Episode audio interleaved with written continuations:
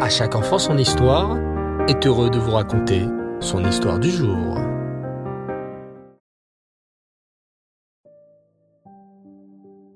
Bonsoir les enfants et Reftov.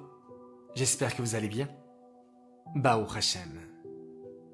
Alors ce soir, nous allons raconter, dans notre rubrique Les sages du Talmud, l'histoire d'un grand rabbi, d'un grand maître de la Mishnah, dont nous avons mentionné la naissance la semaine dernière, qui n'est autre que Rabbi Yehuda Nassi.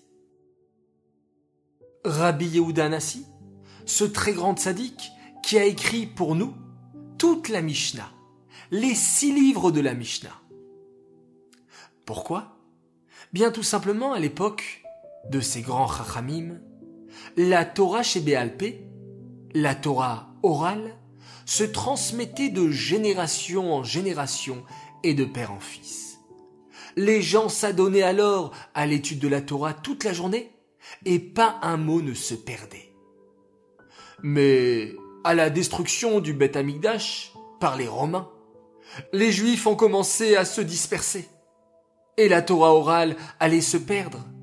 À qui enseigner les enseignements de nos Chachamim? Et surtout comment enseigner? Alors que les Romains interdisaient d'étudier la Torah et de faire les mitzvot. C'est alors que Rabbi Yehuda décida d'écrire et de compiler la Torah orale en six livres. C'est ce qu'on appelle la Mishnah. Mais là n'est pas toute la grandeur de Rabbi Yehuda. Rappelez-vous quel risque son père a pris dans l'histoire de la semaine dernière pour lui faire la Brit Mila. Et qui était le grand ami de Rabbi Yehuda l'empereur romain Antoninus. Commençons par une première anecdote. À l'époque de Rabbi Yehuda Nassi, habitait Rabbi Yochanan, qui avait deux neveux muets.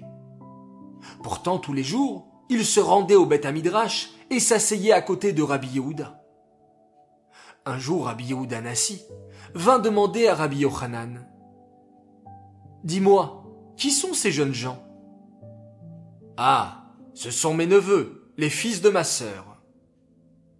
Et pourquoi restent-ils sans parler au Beth Amidrash? Rabbi Yochanan éclata en sanglots et répondit. Oh, mes neveux sont muets. Ils sont incapables de parler. Dès ce jour-là, Rabbi Yehuda Nassi pria et implora Hachem de tout son cœur. Et ils se remirent à parler. Dès qu'ils commencèrent à parler, des trésors de Torah sortirent de leur bouche. Ils connaissaient par cœur la Mishnah, le Sifra et le Talmud entier. Comme on l'a dit, Rabbi Yehuda Nassi était un très grand ami de l'empereur Antoninus. D'ailleurs, l'empereur avait fait construire un tunnel depuis son palais jusqu'à la maison de Rabbi Yehuda Nassi afin d'étudier avec lui la Torah discrètement. Il était toujours accompagné de deux gardes, un pour l'aller et un pour le retour. Mais comme il voulait que ses visites restent secrètes, il tuait les gardes.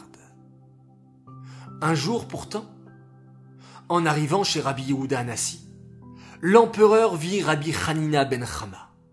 Il demanda alors à Rabbi Yehuda Ne t'avais-je pas demandé que personne ne soit là durant mes visites?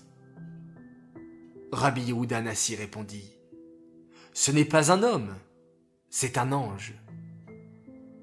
Ah bon? Un ange? Alors qu'il aille réveiller le garde qui dort à la porte. En fait, l'empereur voulait dire qu'il aille le faire revivre puisqu'il venait de le tuer. Rabbi Hanina alla à la porte et supplia Hachem de rendre la vie au garde. Il fut exaucé, et le garde courut pour servir son empereur. Antoninus, voyant ce miracle, dit Même le plus petit d'entre vous est capable de faire revivre les morts. Quel peuple extraordinaire vous faites. Voilà les enfants pour cette nouvelle histoire nous en savons plus sur notre grand tzaddik d'aujourd'hui, Rabbi Yehuda Anassi. Cette histoire est dédié Lélo Nishmat, Meir Ben Gabriel, Alava Shalom. Les enfants, je vous dis à tous, Laila Tov, on se quitte en faisant une nouvelle fois un Télim. Shir la Maalot. Mima Makim Kerati Adonai. Adonai Shima Vekoli. Tiena Oznecha Kashuvot. L'école Tachanunai. Imavonot Tishmoria. Adonai Miyamod. Ki Mecha Selicha. Lema Antivare. Kiviti Adonai Kiveta Nafshi. Velidvaro Chalti. Nafshi l'Adonai. Mi Shomrim la Boker, Shomrim la Boker. Yachal Israël El Adonai. Ki im Adonai Chesed. Ve'arbe Mofedut.